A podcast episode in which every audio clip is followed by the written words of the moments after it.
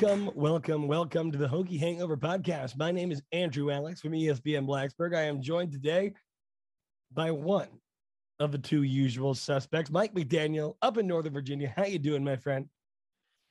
I'm good. I'm good. It's uh, Thursday night. We're recording a little bit later this week than usual. Work stuff, life stuff happening, but it's good. It's good. Going well. Indeed. Indeed. And, and quite frankly, I feel personally like it's probably better that we let the dust settle a little bit on this game because I don't know how many of our listeners are on Twitter. I assume that many of you are. And, and the website, the website that made Mike McDaniel famous, has been a little bit of a firestorm this week. You think the bye week would be a good opportunity for everyone to calm down and, and, and put down their weapons, but quite frankly, it's been quite the opposite. But we'll get to that in just a second. First, got to thank the good folks over at Main Street Pharmacy. Main Street Pharmacy in downtown Blacksburg is the pharmacy you want to go to if you want a health care provider that truly cares about you. Be a neighbor, not a number. And look no further than Main Street Pharmacy. Dr. Jeremy Counts and his wonderful staff will take care of everything you need, folks. And, and, and that's legitimate. If you're in the New River Valley, I know you listen to podcasts and, you know, maybe Colin Cowherd doesn't wear Bombas socks, but Andrew Alex certainly gets his medication, gets his lifestyle needs from Main Street Pharmacy. Shout out to Jeremy. That is our guy. But Mike, we talked about this on the last podcast. You know, heading into the Richmond game, West Virginia was in its moments a horror movie for Virginia Tech fans. Those moments primarily being the first five minutes of the game and the last two minutes of the game. But if you wanted to take an optimistic view on the inadequacy of Virginia Tech's offense, you could point to the fact that they had already beaten North Carolina, or you could point to the fact that West Virginia in 2020 was one of the best defenses, especially at home in all of college football. They may have been the top defense, by the way. Richmond seemed like a great opportunity to get right, pad some stats, get some young guys in,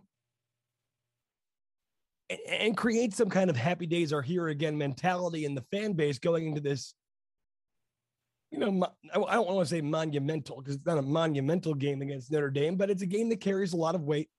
What is likely to be a top 10 opponent, certainly a top 25 opponent coming into Lane Stadium.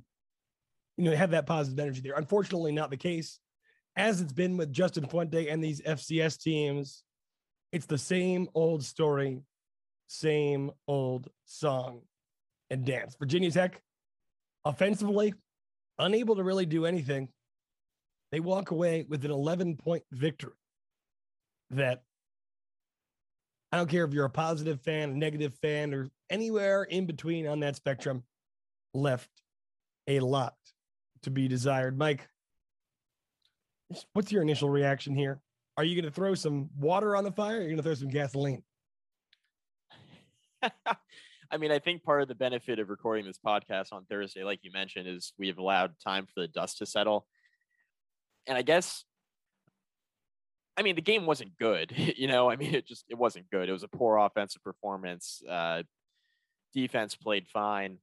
Uh, I guess I'm looking at it with a, a bit of a, a broader lens, uh, just from the fact that you know we're at we're at the bye week, and I, I think the conversation we were having before the year was if Virginia Tech could get to the bye week at at three and one or better, you know, they'd have a, a pretty good shot to win eight or nine games. The, the funny thing about this though is Virginia Tech got to the bye at three and one, and I really don't feel that way, Andrew. You know, I don't, and and it's interesting because the ACC is eh, you know I, I don't want to say it's it's a total it's a total mess because i think that there are a lot of you know moderately decent teams in the conference. I mean, Clemson's down, right? So nationally, everybody's going to say, okay, well, you know, Clemson's not going to be a playoff team this year. So, you know, the ACC is in horrible shape. I don't necessarily believe that. I mean, I, I look at Wake Forest, I look at NC State. yes, the traditional powers are down. You know, Miami has been more disappointing than expected. We'll see what they do tonight against Virginia. They haven't kicked off yet, as we sit here hitting record. Uh, we'll see how that game turns out. But I think Virginia has been a little bit worse than anticipated. You know, defense has been really bad, but offense has been, you know, okay with Brennan Armstrong. Miami's certainly been worse. Florida State's been much worse than I think people thought. Louisville's about what people expected, maybe a little bit better. Um, Virginia Tech is is three and one, but looking at the Hokies, I just don't I don't know what to make of this team right now. I mean, I think the defense is certainly good, right? I don't think it's an elite defense. I, you know, I, I think it's a good defense. I don't think it's a defense that's elite because I think in order to have an elite defense, you have to have, you know, a, a unit that is going to go out there and legitimately win you football games, which I've seen more of Virginia Tech's defense keep them in football games while the offense has been trying to figure it out we can make an argument in the opener that Virginia Tech's defense won that game, right? But by and large, the, the defense has kept Tech in football games through through the first four. Um, I'm just pretty disappointed with the offense. I mean, the Hokies ranked 97th in yards per play, which, I mean, we're on track to have by wor- you know by far the worst Brad Cornelsen led offense at Virginia Tech it's just been really inconsistent, you know, and it's been something different every game. I mean, I think the the offensive line has has had injuries, but the offensive line I think has been worse than I thought it would be. The running game is is worse than I thought it would be. Uh, the quarterback play has been about what I thought it would be, and the defense has been a little bit better than I thought it would be. So I I don't know. I just I I think this team's okay. I think what I think what we're going to run into here, Andrew, is I think Virginia Tech has a nine or 10 win defense, but they have a five or six win offense. And I think, you know, when we get to the end of the year and the dust settles, you know, is Virginia Tech going to lose the rest of their games? No. You know, they'll probably surprise us and win a, win a few games that we don't think they should, you know, whether it's Notre Dame or Pittsburgh or Miami or, uh, you know, depending on what you think of Georgia Tech, maybe that one or BC. I mean, they're going to win a few that we probably aren't expecting them to, you know, when assessing the offense right now. And they're also going to lose a few that we probably on paper look at and say, you know what, they probably shouldn't have lost that game.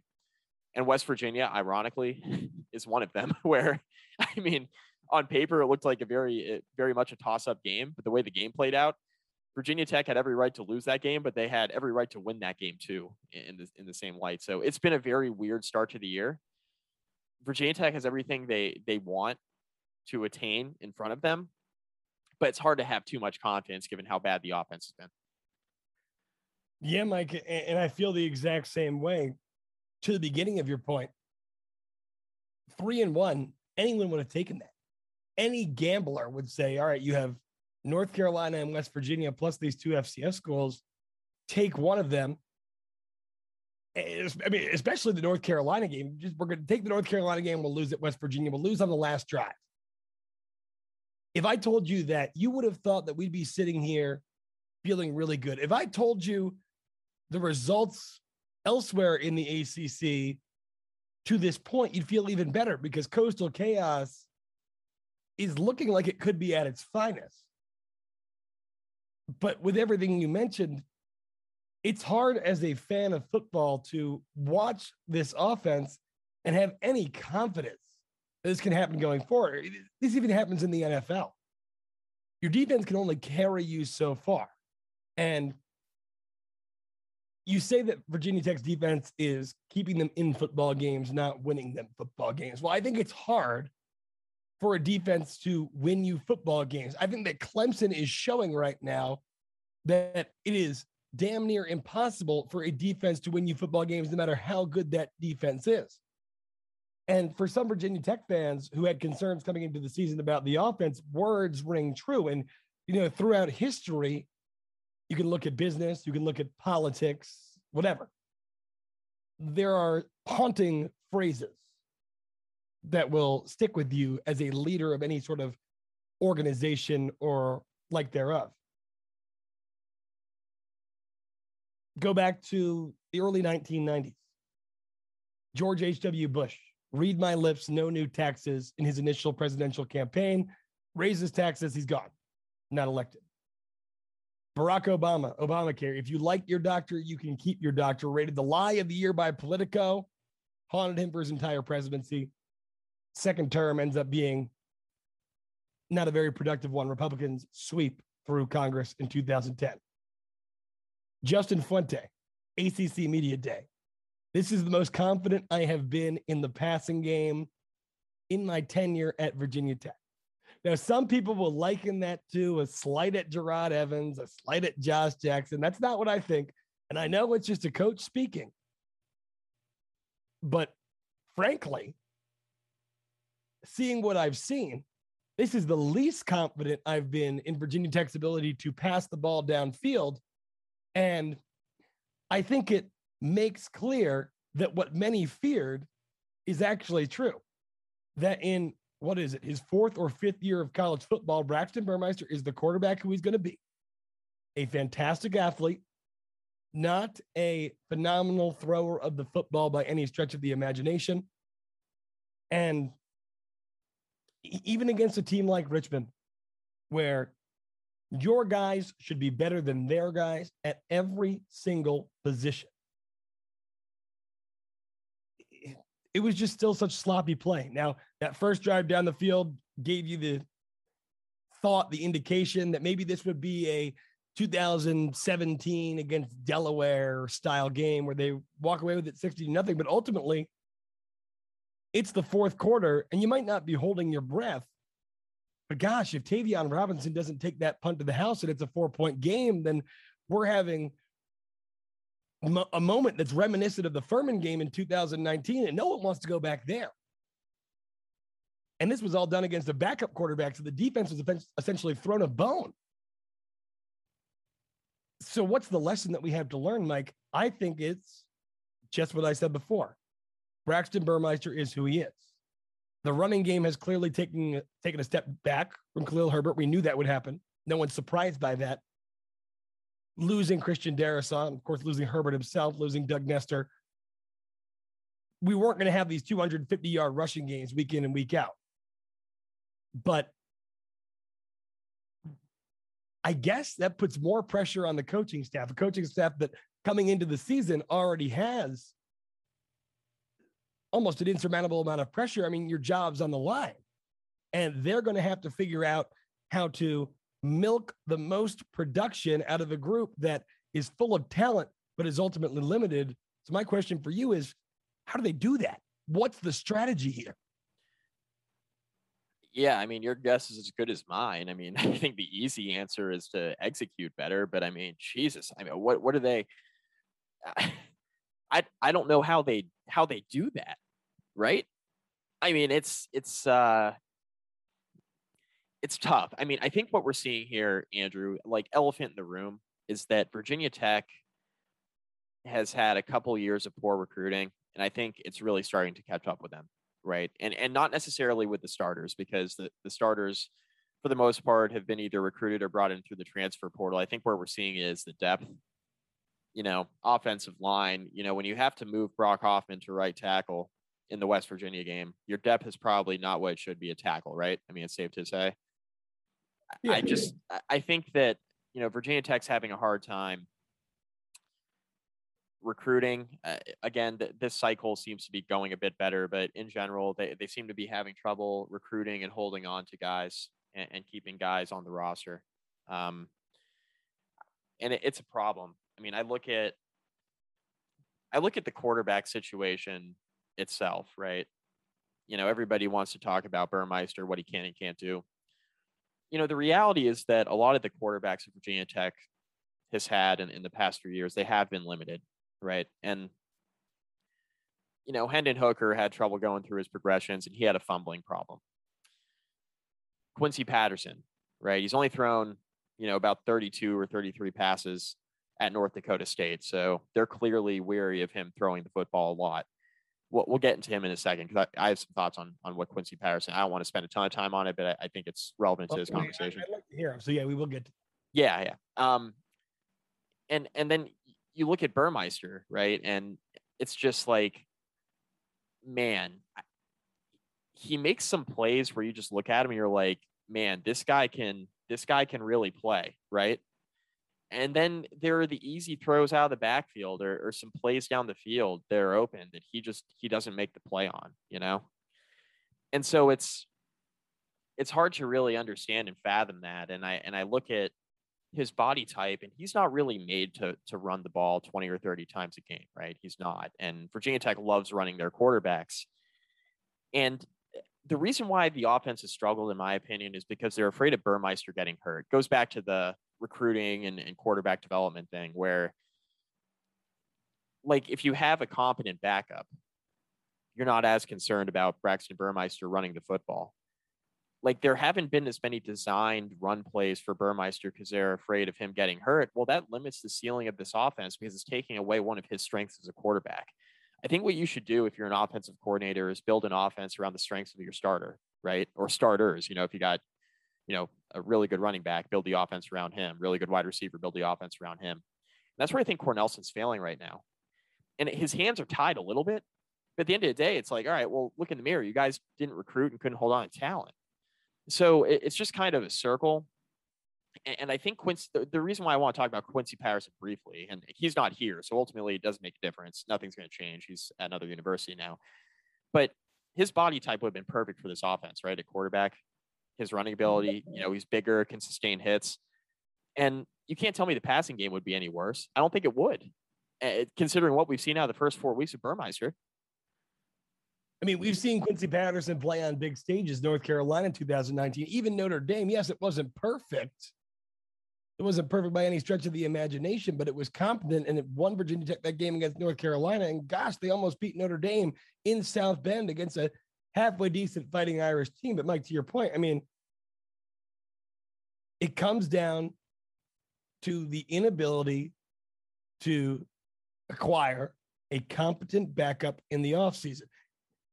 We don't have much to talk about on this podcast. Actually, believe it or not, Virginia Tech football, it seems like there's always something to talk about. But that was like the main storyline of the episodes of this podcast that we were recording in January, in February, even into March. It was all right. Hendon's gone. Quincy's gone. Burmeister's your guy. Who's going to be the backup because I don't think that there is a ton of faith in Knox Kadum and maybe against Richmond coming in in a situation where I don't think the coaches should have put him in. I think you go off script. You don't put your backup in at your own five yard no, line. But that was that was insane. I mean, I couldn't believe that. That was that was I mean, we we could just call it what it is and not spend too much time on it. That was insane. Like that's an unbelievably stupid decision. I mean, it's the it's the perfect example of a complaint that a lot of people have had with this coaching staff over the years, and that's they're more focused on their game plan being right than their game plan being the smartest thing to do at the time in the moment. And yes, I know you had your script and you wanted to give him a series, but at the own five yard line, when you're up by a score, give it to him at the 40, up a couple scores, right? We, if you want to get him in the game. Had that situation either earlier or later with the, with the short field you could have operated from the 40 yard line, and then you can really see the plethora of options that he has to offer. And I do understand their rebuttal. I understand that. He should be able to make the plays. Right. True. But you got to know what you have in the room. This is a kid without a ton of experience. The throw was egregious. Can't excuse it, but you can't excuse the decision by the coaches. But nonetheless. No, no. And I get that you want to develop your depth or whatever. I mean, because that's what you need to do. But I mean, Justin Fuente said himself after the Middle Tennessee State game that this team isn't really built right now to blow anybody out.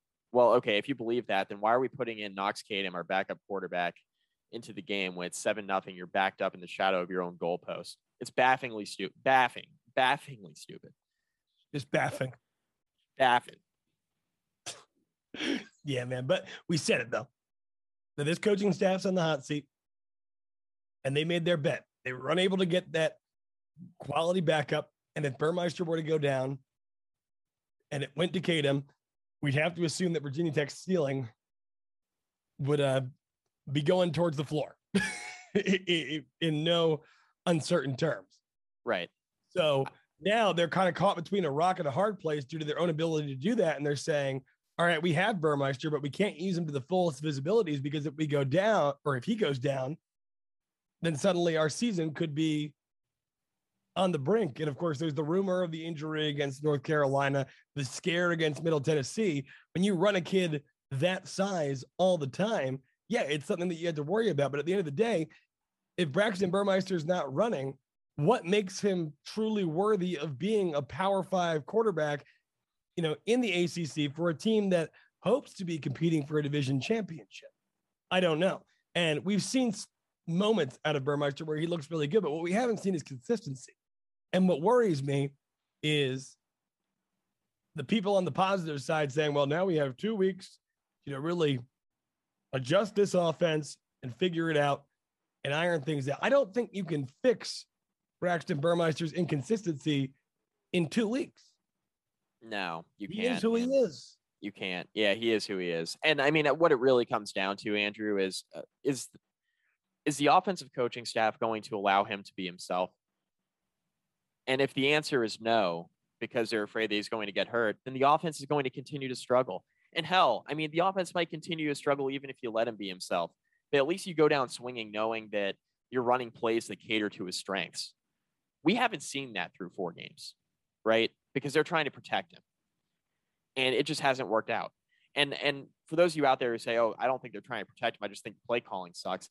I mean, that's one angle, but I mean, this guy just didn't forget how to run the read option overnight, right? Like, it, why aren't they running RPO plays? Why aren't they running read option plays? Everything we have heard in the media from this kid is that when it comes to his athletic ability, he is confident. Some would say he's almost cocky. He, on media day, claimed himself to be the most athletic kid on the team, save maybe Jaden Payoute. Right. You don't think he wants to be out there running? And we'll see. And maybe that's something this Notre Dame game will uh, allow for us to know because we certainly didn't see it in West Virginia. Maybe they open up the playbook a little bit. Maybe we start seeing more of the Braxton Burmeister that we expected to see on the ground, making athletic plays. And ultimately, when you open Pandora's box there, it's something, it's another thing the defense needs to anticipate. And I expect that that would create some progress in the downfield passing game, but we haven't seen it so far. So Well, I'll, give, I'll, I mean, I'll, I'll give the coaching staff a slight mulligan here. Not a mulligan, but I mean, they won the football game. So we'd obviously be having a different conversation if they didn't. Right. Right. But if you didn't want to run him because you were worried about him getting hurt against Richmond, and suddenly the playbook looks different against Notre Dame, then I'll eat my hat. And I was wrong. Maybe they were smart. No, i- i- if the Irish go home with an L, but right. at the end of the day, it just feels right now like you have your most powerful and potent weapon and you're keeping it in your back pocket and it doesn't make any sense. Yeah, and I think if you're Fuente, like you know you're on the hot seat. I mean, the, the coaches aren't stupid, right? I mean, they know they know what the situation is. And they know that if Burmeister is gone for the year, they're toast because Kadum's not very good. He's not he's not an FBS quarterback. He was committed to James Madison, Andrew, you know? Like Yep. he- we've talked about this a ton. I mean, he's not an FBS quarterback. Tech took him late because they had an open scholarship towards the end of the cycle. You know, I mean, this wasn't a guy mm-hmm. that they were going to take. And then, you know, some spots opened up because of poor recruiting at the position and, and the inability to be able to hold on to some guys, right? So, yeah, I've always said with Kadum, and this is no disrespect to him, but based on the time of his commitment, based on the fact that he was previously committed to JMU, based on where he stood on that depth chart going into that 2020 season when you had Patterson and Hooker and Burmeister, Kadum's career was more likely to end up in the mirror image of my really good friend Chase Muma, who goes through the program, essentially learns how to coach, and then goes on to be a coach. right. I don't think that when Knox Kadum came to Blacksburg, anyone on this coaching staff ever expected that there was a scenario where Knox Kadum was going to be your starting quarterback going into an ACC game. I just, and, and again, no disrespect to him, but the one throw that he makes against Richmond doesn't necessarily inspire confidence that that sentiment is wrong. No, and this is I mean, I I think this coaching staff just they they they've been so reserved over the entire you know, if they think this is critical, whatever. I mean, I know uh, coaches listen, you know, whether they like or not, they listen to all the podcasts, they read all the stuff, you know. I, I know, you know, whatever. But they they know this. I mean, they were not as open with the media as they could have been in the first handful of years of the Fuente tenure. Now they're pushing all the chips to the table, middle of the table, because things hadn't gone well, and you may as well try something. When you're winning, you can get away with doing that. Look at Bill Belichick, right. look at Nick Saban. But suddenly, when you're losing and you're Justin Fuente, people don't take as kindly to it. Right, and and to be totally to be totally fair about it, like I, I know some a, a lot of media members probably gonna disagree with this sentiment that I have, but like if they don't want to reveal every single little thing that's going on within the program, I get it. you know, like I get it.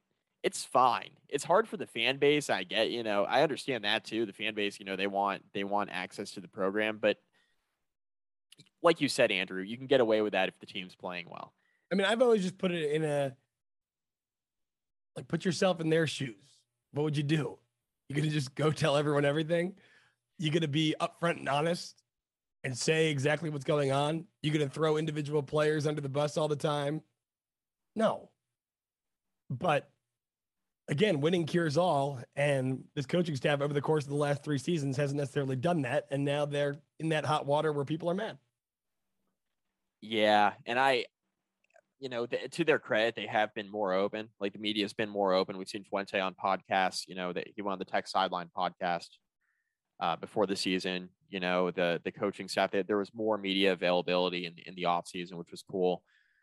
You know, so they've taken steps in that department, but they've almost gotten too open to the point where they're not telling the truth, right? And there's always a little bit of showmanship, you know, with any coach's press conference, but I mean, a prime example, we're going into the season and they're hyping up Jalen Jones and Da'Wain Lofton. Well, Lofton hasn't played really much of any, like in any game, really. I mean, we've seen a little bit of him here and there, but, you know, they made it seem like he was going to be a major contributor and he was going to run in with the ones pretty frequently. We just haven't seen that.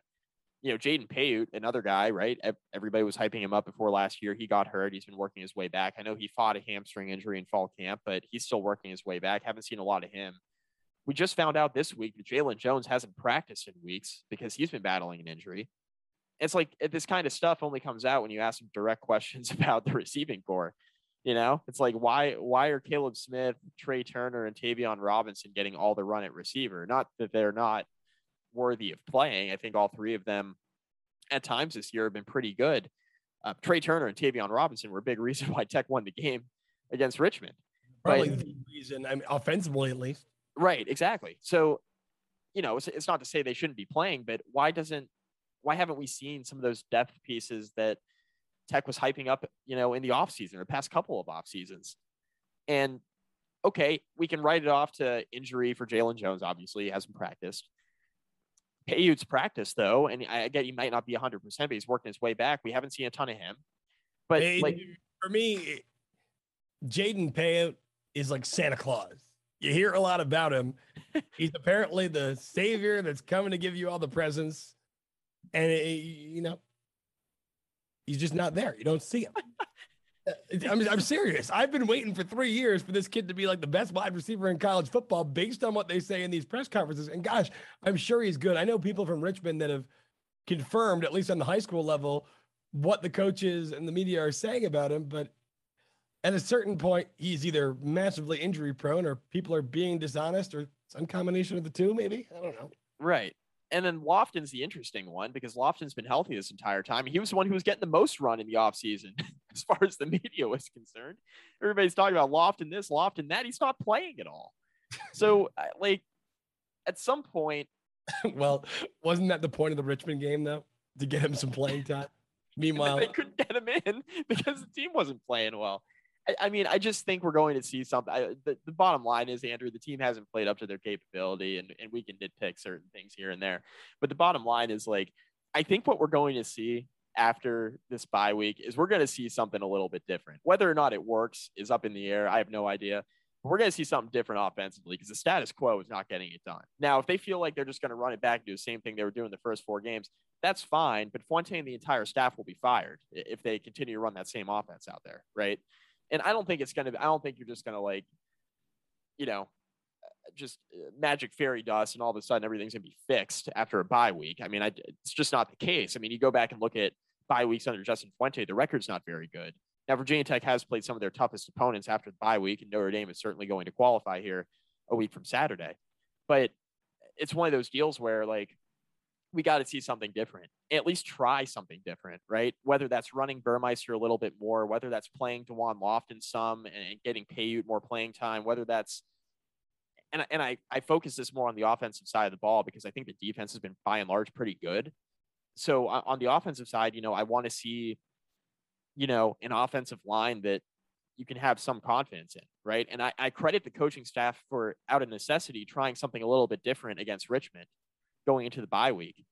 And it wasn't a total disaster on the offensive line. I mean, the offensive line didn't play great against Richmond, but I don't think the offensive line is the reason why Virginia Tech didn't win by more than they should have.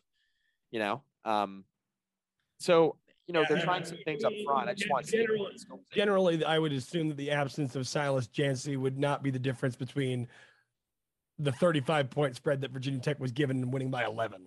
Right. Exactly. No, exactly. Right. That's exactly what I was getting at. Yeah, exactly. So I just want to see something different at the skill positions, you know, something a little bit different. You know, Virginia Tech hasn't run the ball well. You know, committing to the run would be great and, and being able to to win up front. I mean, Brock Hoffman has not been very good through four games. I mean, he's been a pretty pretty big disappointment, I think. Uh, and you know, I, I, hate just nitpicking individual guys, but like, you know, Dzansi's injury hurt, and and Hoffman did all he could at tackle against West Virginia when he was forced to go play that position. And it hasn't been an easy year for the offensive line up front either. So, you know, I want to cut them a little bit of slack, but at the same time, like call it what it is. I mean, Kaden Moore's a true freshman, so he's going to take his lumps at right guard. But when you have a guy like Brock Hoffman, who's been in the program now a few years and he's been playing college football now, this is his fourth year of college football. Like you expect a little bit more out of that guy. You know, Tenuta's been up and down. You know, Lecitus Smith has been up and down. You know, these guys just all got to play better, you know? And I just don't know. I don't know what the answer is. I mean, I, in season, in season. You know, I, I think every you know the, the, uh, there's portions of the fan base who are like, all right, give it some time, we'll see for the season. And I'm I'm with you because I think this is going to be a different team week to week. You know, I, I think it's just high variability on offense and mostly a steady defense that's prone to giving up some big plays here and there. So I think we know what we got on defense. Offense is just going to be a total crapshoot week to week. So it's going to be high variability with this team this year, but we knew that going into the season. And then we're going to get to the end of the year. We're going to see where the chips fall. And then Whit's going to have to decide what's next for this program, whether or not, you know, Fuente has earned another year. You know, he is under contract, obviously, but whether or not he's earned another year with the program or whether it's time to to cut bait and move on. And I, uh, the easy thing to say is, and the fan base has been calling for it is, ah, just fire everybody. It's like, okay, we can do that. But then Whit's got to be confident that the guy he's bringing in is going to be better, right? It's he's got to really love the next candidate because let's let's call it what it is, Andrew. Whit Babcock earned a contract extension not because of hiring Justin Fuente, but because of the hires he's made elsewhere in the athletic department. He earned a mulligan.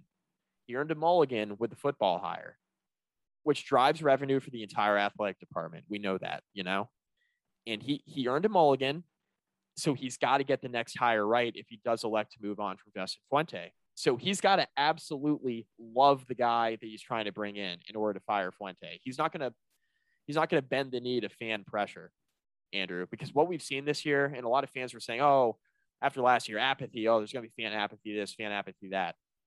Carolina was sold out. Tech played Middle Tennessee State and Richmond, two two opponents nobody cares about, right? they still got 50 or 60, you know, they still got 45, 50,000 in each game, which isn't great, but they, they're selling out Notre Dame. Like this is a program that sells out big games and they get good crowds at their ACC games, right? And that's the way it's been. And so I think the fan apathy thing is a little bit overblown. But I'll tell you what, like if this thing bottoms out, Whit will make a move. If it doesn't, and he's not 100% convinced that the next guy is going to be better, he's going to run it back, Andrew. Like that, that's what he'll do. I mean, we saw it. We just saw it happen in 2020. Like he's already done it. There's a track record of doing it. I mean, finances were more of a factor in 2020, but I'll, I'll say two things. Number one, we've been talking for about 30 some odd minutes, 40 minutes. I don't know. We don't have a clock in front of us. But kind of the point where we're at is exactly where I thought this team would be coming into the season. Right. I, I, so maybe North Carolina, especially offensively, that first half against North Carolina, and perhaps I got so wrapped up in the fact that Virginia Tech was about to win that I didn't pay attention to how poorly the offense played in that second half. That's fool's gold. But essentially, after that first half against North Carolina, with the exception of the fact that the defense has been better than I really expected them to be, the team's pretty much where I thought they would be. Maybe the offense a little worse, maybe the defense a little better, whatever. But when it comes down to hiring coaches, you need to be sure that you can get three guys, three final candidates, not just one, but three. Right. Or you can bring every single one of those guys into a room and know that every single one of those guys is going to be a step up for your program than what they are with Justin Fuente. That's a great point. I am about to go to Lincoln, Nebraska. We are recording this on Thursday night. I will be leaving on a jet plane. Don't know if I'll be back again. Shout out John Denver at 6 a.m. tomorrow. And I'm going to go watch the Cornhuskers play Northwestern. Go see my good friend Nathan Brennan. Shout out to him. A few years ago, I think five or six years ago, Nebraska had a coach named Bo Pelini. Bo Pelini had never lost or had never won less than nine football games in a season during his tenure at Nebraska. The fans got mad. They wanted Nebraska to be the championship program that it used to be back in the 90s, back in the 70s, for what is really the better part of modern college football history. Nebraska is what you believe Ohio State to be right now, I guess, in terms of their clout, maybe better. So they they fired Pelini without much of a plan. And in two coaching hires since, again, firing a guy that never won less than nine games, six years. They've won seven games once.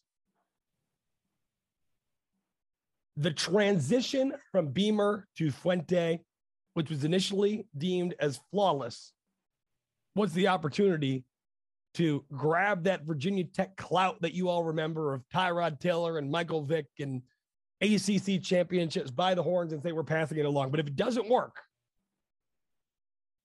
I won't say we're back to square one if the resources that they promised are there, but there's not much that would make Virginia Tech an attractive place to go coach football that say a school like Pittsburgh would have to offer maybe a better fan base, maybe a little more money. But what's what's the track record look like over the course of the last decade? It's been it's almost been 10 years, Mike, since Virginia Tech was competitive on a consistent level. And that's what Babcock gets paid a lot of money to do, is to take all these factors in mind. So as fans, I know it's hard.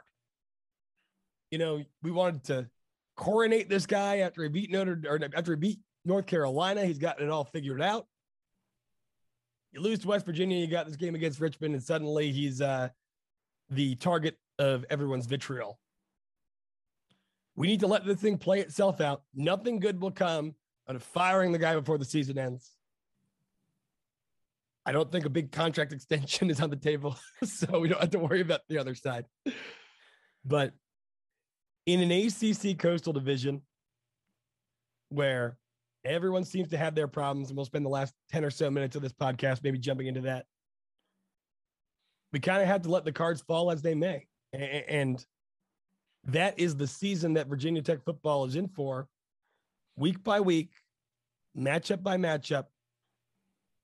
And if they sneak away with the Coastal Division championship out of it, well, then that's something that we can all hold on to. But it, it's not going to be pretty. I can promise you that.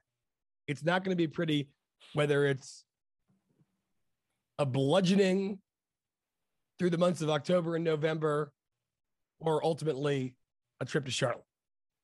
Yeah, I, no, I agree, and I. It's really it's really funny because like, Virginia Tech's been bad, like on offense, they've been bad, right? They've been bad, but I I look at the rest of the conference and a lot of teams have been bad, you know, and I think fans are just saying, you know, the offense is so bad, this thing's going to bottom out. And Andrew, because of the state of the ACC, I don't think that it can bottom out. Like, I, I, I just, there's going to be variability week to week. I can't emphasize that enough. It's going to be a very week to week thing, especially once we get past Notre Dame, right? Because Notre Dame is not ultimately the Notre Dame game matters from an optic standpoint of the program, which at this point under Fuente, I, optics are what they are with Fuente, right? Like if they don't win the game, it's not going to be good enough, right? So it really comes down to the other ACC games. We've seen Pitt lose to a MAC team. Pitt is Virginia Tech's next opponent after Notre Dame. We've seen Pitt lose to a MAC team in West Virginia. You know, we've seen Duke lose to Charlotte. We've seen Syracuse look very up and down. They can't really compete a for, complete a forward pass. You think Virginia Tech's quarterback situation is bad? Go watch a Syracuse football game. Um, that's not going very well. Which, by the way, if there was a year to have your cross divisional matchup be Syracuse, where there's vulnerability across the board within the coastal, I guess this would be it, right? This would be it. Yeah, this year or last year, certainly. Um, I think Syracuse is actually a little bit better than last year, but they're still not very good. Uh, you know, BC is on a backup quarterback, so that game looks a little less imposing, you know, than, than it once did. Miami's a mess. UVA can't play defense and they can't run the ball. So I mean, where are the where are the surefire losses, I guess, coming from? You know what I mean? And Virginia Tech's got plenty of issues. We've just, you know, we've spent 40 minutes talking about all of Virginia Tech's issues on offense. I'm not saying that now that, that you know Virginia Tech could win eight or nine and I, you know, everything's fixed. I'm not saying that. I just think it's a weak conference, and I think that you know, Virginia Tech within this season, yes, their goals are still in front of them. And to be honest with you, they could just play mediocre football the rest of the way, Andrew, and that could end up being good enough in this coastal division this year. And then Whit's going to be in a really tough spot. I mean, I, I think if you're a Virginia Tech Virginia Tech fan that doesn't like that doesn't like Fuente, this is kind of worst case scenario where like Virginia Tech just kind of manages to skirt by the entire year and they win a weak division and you're still not particularly convinced that the program is heading in the right direction or that the team's any good, you know? So I don't know. I the Notre Dame game's going to tell us a lot. You know, I think if Virginia Tech comes out and plays well there, Notre Dame's got a huge game this weekend at home against Cincinnati. We'll see how that pans out. But a lot of this is going to come down to how Virginia Tech looks in that Notre Dame game. I mean, if Notre Dame comes into that game undefeated, you know, if they beat Cincinnati, they're going to be a top 10 team.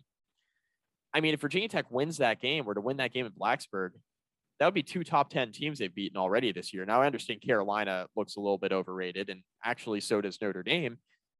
But you know, these are two games that not a lot of people expected Virginia Tech to win. If you're able to pull that out, then all of a sudden we're talking about Fuente in a better light again. But I mean, at that point, then you're four and one with wins over Notre Dame and UNC, the two biggest home wins of the last half decade. Yeah, four. And, well, right, last decade. And you were on you were on the goal line against West Virginia. You're you're two snaps away from being, or one snap away from being undefeated. From being so, like the 10 team in the freaking country. Gosh. I mean, it's. I, I mean, if Virginia Tech beats Notre Dame, which I don't think anybody sees happening given the state of the offense, but you know, Virginia Tech finds a way to beat Notre Dame. And Andrew, we'll get into that preview next week. But all right, think, quickly before we do though, what's your hot take? Guess the opening spread. I guess it's hard to do without seeing them play Cincinnati. Yeah, it is, it is a little bit hard to do. I would say Notre Dame would be around given what their offense is right now, I think Notre Dame would be around a six or seven point favorite. I just, I don't think it would be more than that only because the game is at home for Virginia Tech and Notre Dame's offense has been very up and down. And Virginia Tech's defense, we saw what they did to North Carolina, a good offense in the opener, right? Or a competent offense anyway. I don't know if they're good, but a competent offense in the opener. Notre Dame's offense isn't any better than, than North Carolina's is at this point, right? So around a touchdown, I think. Yeah. Seven points. I mean, I, I, would say about 10 points to give Virginia Tech the home field advantage. Yeah, that's fine. Yeah, seven to 10 points, I think, is a good range. Yeah, for sure. For sure. We shall see. All right, Mike, ACC picks time. Are you watching UNC, UVA right now? I am, yeah. So there's no score. Virginia is on the 17. They're driving on Miami, and they now have first and goal inside the 10. Uh, so Virginia's going into scores a little under nine minutes to go in the first quarter. All right. Um, well, what would be your pick before the game? Because we made I made Ricky oh, pick these games. No, I mean I can I can give you my pick. My uh my pick on a couple my ACC podcast. I picked Miami, and the reason why I picked Miami at five and a half. Yes, I, I picked Miami to to win and cover, and the reason why is because even though Miami's got a backup quarterback in, and you know D'Eriq King's not playing, Virginia's been so bad on defense, and offensively they're so they they just lack a true identity. I mean, they're just going to throw it a ton, but I just don't know how sustainable that is through ACC play. You know what I mean? So it's ex- it's exactly like we said last week when we picked Wake Forest when UVA was playing. It's like UVA might have higher upside at certain positions. Brennan Armstrong, you mentioned me this to me on the radio today, ACC Player of the Year through the month of September. Yeah, he's great. He's great. But they, on the defensive ball, so many side of the, edit that. On the defensive side of the ball, so many gaps. And Miami, at the end of the day, is the same football team that brought back 19 of 21 starters from a team that, you know, was eight and two last year in the ACC. North Carolina, Notre Dame, so they lost to. Everyone is ha ha haing Miami right now. Not so fast. Michigan State and Alabama, the two teams that they've lost to, haven't lost anyone yet. Right. Right. Come on. Like, eh, let's not laugh off opponents when we got our own problems. And they certainly got problems. Don't get me wrong. But from where I'm standing today, I see Miami as the favorite in the coastal because North Carolina's already got two losses. And I, I, I don't see a Pitt team that lost to Western Michigan or a Virginia Tech team that with an anemic offense going to close that gap, at least on paper right now. Yeah, I, it's funny because I, I picked Miami to win the Coastal at the beginning of the year, and I couldn't have felt worse about it given the state of Miami. But I mean, everybody's kind of bad or, or just mediocre, I guess. So maybe it wasn't the worst pick in the world. Yeah, perhaps not. Uh, well, another team that is probably in the Coastal race and maybe in, against another team that's in the Coastal race. Shout out to your boy Jelly, Pitt at Georgia Tech. Georgia Tech coming out the big win against North Carolina. Remember they had Clemson on the ropes. Pitt's still a three point favorite in Atlanta, though. What do you think? Yeah, I'm on Georgia Tech here. I think they've just been they've been more consistent. You know, um, Georgia Tech lost to Northern Illinois in the opener, but they've been better every every week since then. They, they've been the one team, uh, one of a couple teams, I guess, in the ACC that's gotten better every week. Uh, so uh, yeah, I, I like Georgia Tech at home. I think I think they're the better team. I think that the wrong team's favored. You know, um, and maybe this ends up getting proven wrong later on in the season. Andrew, but I'm still trying to figure out the pit hype going into the season. Still trying to figure that out. Haven't quite put my finger on it yet. You know why why Pitt was one of the teams that a lot of people were high on. Uh, but you know, outside of the Western Michigan loss, they've they've looked good. I mean, they went on the road to Knoxville, won a game there, and you know they, have looked okay. But I, I think not, not, not easy playing better. Not easy to go to Knoxville. This is probably the hardest game of the week for me to pick because all right, like you look at the pattern. Well, Jeff Sims absolutely has a day against North Carolina. Right. Does North Carolina's defense just have trouble stopping the mobile quarterback? Because I don't think Jeff Sims is Michael Vick, but he certainly looked something like it against the Tar Heels. So yeah, he was good. He, he, he was very good. I'm going to go with Georgia Tech on this one. Ricky has Pitt, but now we get to uh, a team coming off of an inspiring victory at home. But now they hit the road. The good news for them, it's not much of a trip. Duke travels to North Carolina. Carolina, a 20 point favorite in this contest. Yeah, I think Carolina wins kind of comfortably, but I think Duke is able to hang around a bit for a while and cover the spread. I mean, Duke's offense, I think, is competent enough to sit on the football and pick up first downs, keep the ball out of Sam Howell's hands. Something we haven't been able to say about Duke's offense consistently. But Gunnar Holmberg's been pretty good at quarterback, and Mataeo Durant's a really good running back. And I've actually been impressed with the way that Duke has been able to find themselves an offensive identity, play good complementary football on that side of the ball. And defensively, it's a work in progress, but I think you can limit the amount of exposure that your defense faces if you're able to keep that Sam Howell led offense off the field. So I think North Carolina wins, but Duke covers. Yeah, buddy, I'm on the same page. Uh, we knew Mataeo Durant was going to be good coming into the season, right? It was almost conversations about him were turned to be very negative insofar as, oh, great talent. Too bad he's going to be playing for a horrible team. I, I still don't think Duke's a good team, but quarterback was their biggest issue last year. The Chase Brice experiment did not go well. Maybe the Holmberg for Heisman campaign will uh, pick up some steam. I'm going to go with Duke, and uh, Ricky's going to do it as well. Uh, Louisville on the road at Wake Forest. Wake six and a half point favorites at home. I like Wake. I think Louisville covers though. I think this is a I, this game always gets kind of weird. Uh, I think Louisville's been flying under the radar a little bit. They looked so bad on Labor Day against Ole Miss, especially in the first half. But they've been flying under the radar. I mean, I, I think a lot of people saw that first performance. They're like, all right, I mean, Louisville, we're out on them. I mean, Satterfield almost, not almost went to South Carolina because I, I don't think he was a finalist or anything like that. But he interviewed at South Carolina. They had a weird offseason. They weren't very good last year. And then they get bludgeoned in the opener by a really good Ole Miss team. And I think everybody's like, all right, I mean, only reason to pay attention to Louisville now is if there's a coaching change. But uh, Malik Cunningham's been good. They've been taking care of the football on offense. Uh, you know, the running game's coming along. Defense has been all right. I think they keep it close. I, I think Wake Forest wins the game because they've just been more consistent. I think they're better coached. I mean, I think they win the football game, but I think Louisville's got the talent certainly to keep this thing close um, inside a touchdown and and give themselves a chance to win.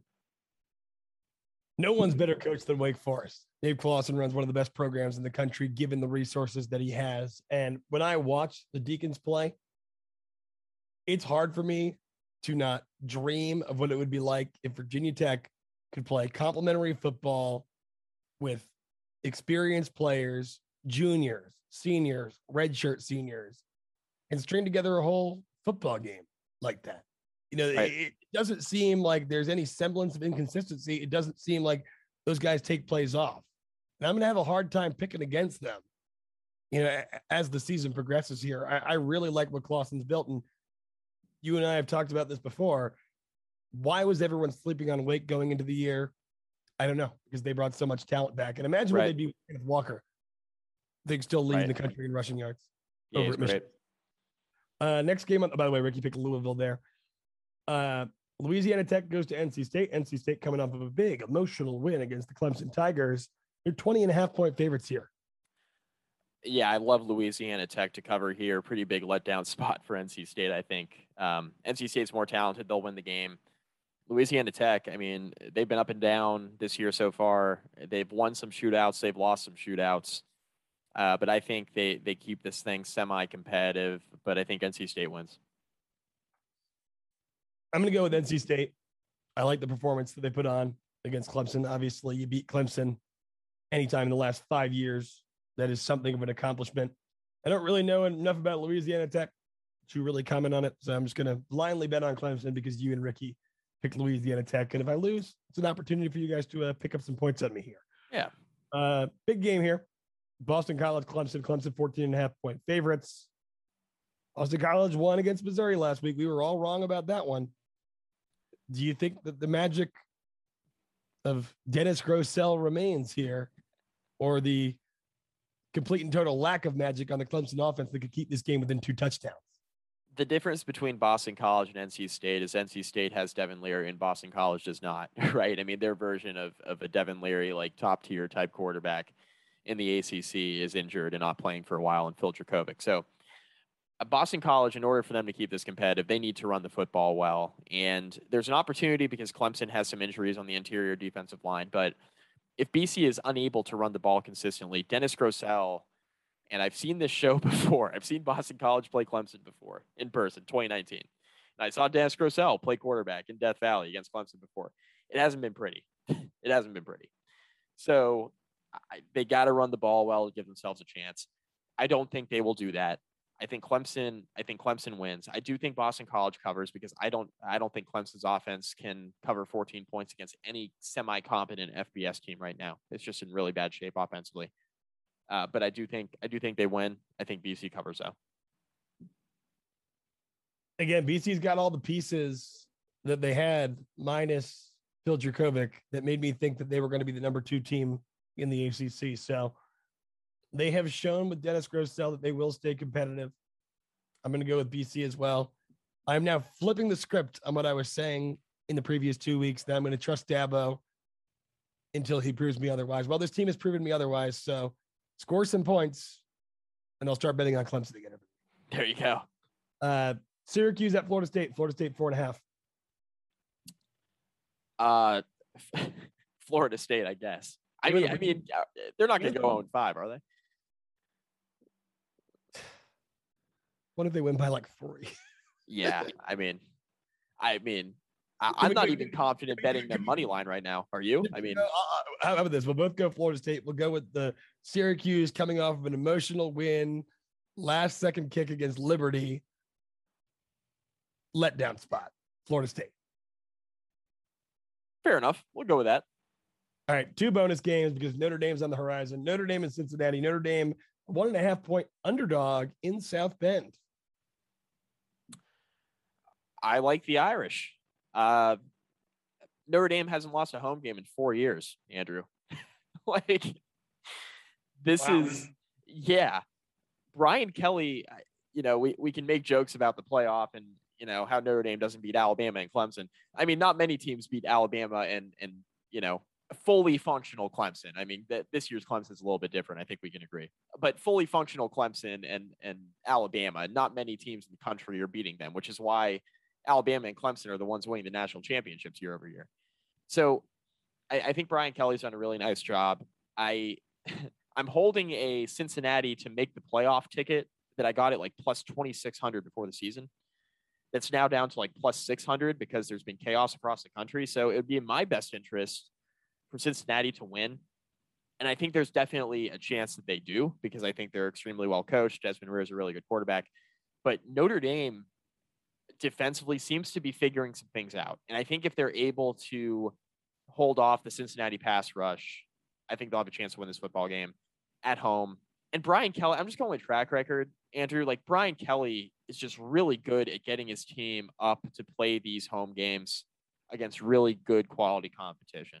Like they don't generally lose these games as exhibited by their by their record in them the last four years. So I'm gonna go with Notre Dame close here. I think. Yeah, you've convinced me. I'm going with Notre Dame. It's a coin flip, though. I mean, it's total coin flip. You know, it, it's a toss up, but I kind of feel the same way I did last week against Wisconsin, even though Wisconsin has more glaring issues than Cincinnati seems to have.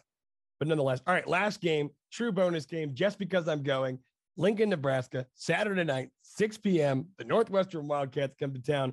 Cornhuskers, 11 and a half point favorites. Nebraska's been all right. I mean, ever they had a, ever since that Illinois game. They have not. They have not been that bad. And like, I, I get like you got to win. Eventually, you got to start winning close games. You know, I get it. They haven't done that under Scott Frost, which is why the fan base isn't exactly in love with him anymore. But they're playing some decent football for sure. Like Adrian Martinez has been hanging in there. I, I, yeah, I, I like Nebraska here. I do. And Northwestern's a mess they're, they're a total mess. You know, they turned over five times against Duke. I mean, they're Hunter Johnson's a disaster quarterback. Yeah, I'm I'm on Nebraska. I'm with you on that, Mike. Not going to go to Nebraska and not pick Nebraska in this one. Exactly. Go Huskers this weekend. Lincoln, good luck. I'm coming. And I'm going to be with Nathan Brennan for the first time in six months, which is a scary, scary concept. All right, Mike, that's it for us. What do you got to say to the folks at home before we talk to them next week to preview this Notre Dame game? Ricky can't steal my thunder on this. So rate, review, and subscribe. Do them all. all. Catch me on Twitter at Andrew Alex Radio. That's Andrew A L I X Radio. Catch Mike, Mike McDaniel, S O S, Ricky ZZ at Ricky LeBlue. We missed Ricky today. Again, our schedules were completely chaotic, but it's the bye week. So we kind of just procrastinated, procrastinated, procrastinated. Thought this was a good podcast. Hope you guys were listening. I know it's Friday for a post Richmond one. So it is what it is. But we'll catch you next week, regular time. We'll record on Monday, out by Tuesday. We'll be good to go. Folks, have a wonderful weekend. Enjoy the bye week. Can't lose, but still, go Hokies.